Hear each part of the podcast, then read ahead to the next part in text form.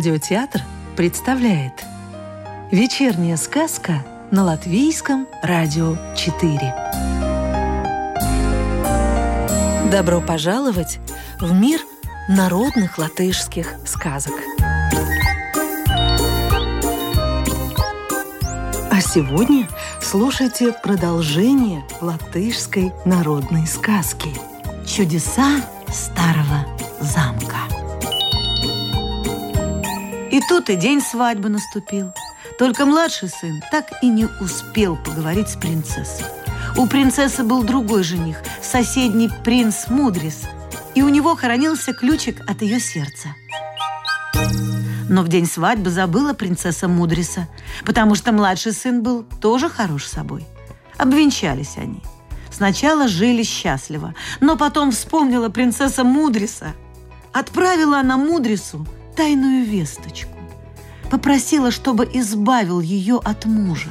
Собрал мудре свое войско, приказал трубить в трубы, и отправились они ко дворцу младшего сына.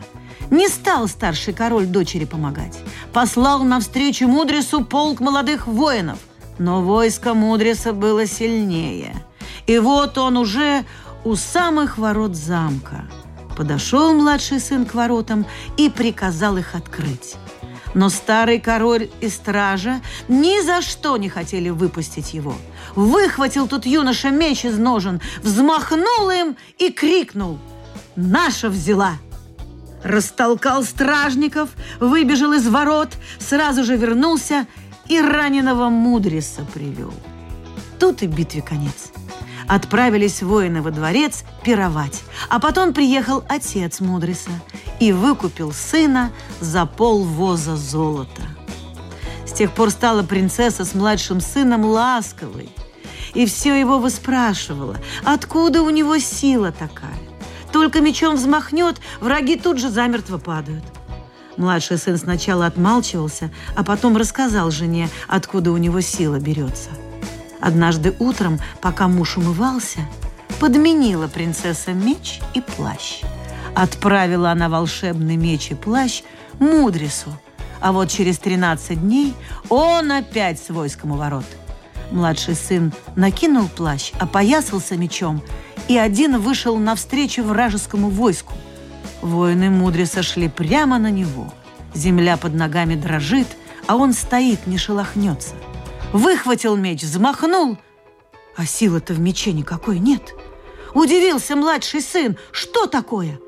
А тут воины Мудриса набросились на него и схватили, связали беднягу и увезли во дворец.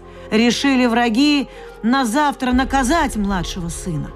Наступило утро. Палач уже топор наточил – Старый король уговорил Мудриса, чтобы тот позволил младшему сыну высказать последнее желание. Мудрис обещал выполнить это желание. «Что ж», — сказал младший сын, — «когда вы меня казните, то сварите, а кости сыпьте в мешок. Завяжите мешок покрепче и приторочьте на спину моему коню. Пусть гнедой идет, куда ему вздумается». Как просил младший сын, так и сделали – Привязали мешок с костями коню на спину и выпустили. Затворили за конем ворота и сели пировать. Гнедой знал, где для него кормушка готова. Отправился он прямо к старому замку. Пришел, стоит и по сторонам оглядывается. Вышла одна сестра, глядит, будто конь знакомый.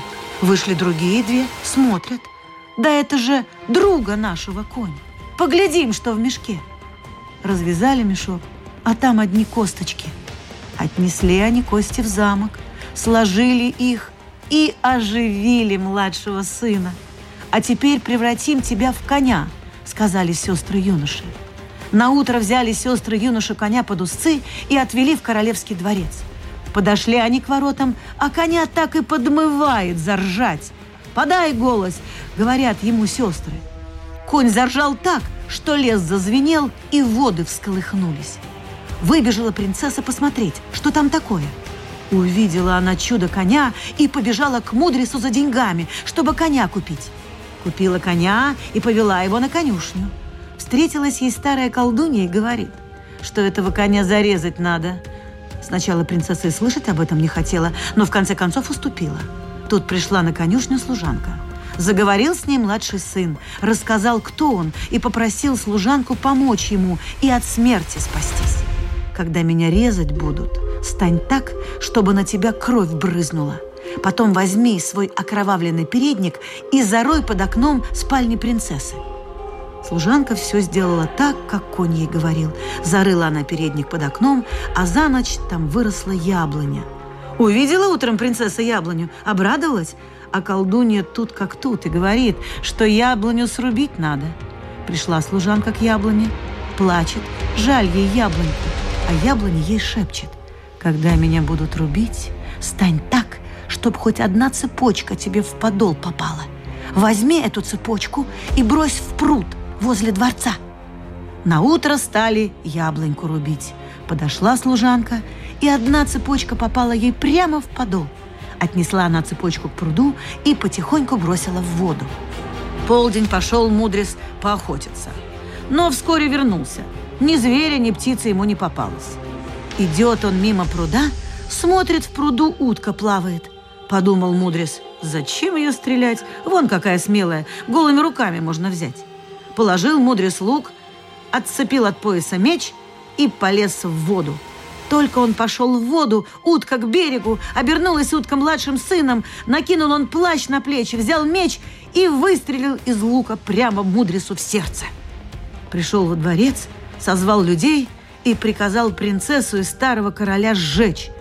Когда их сожгли, устроил младший сын пир, женился на служанке и жил долго и счастливо.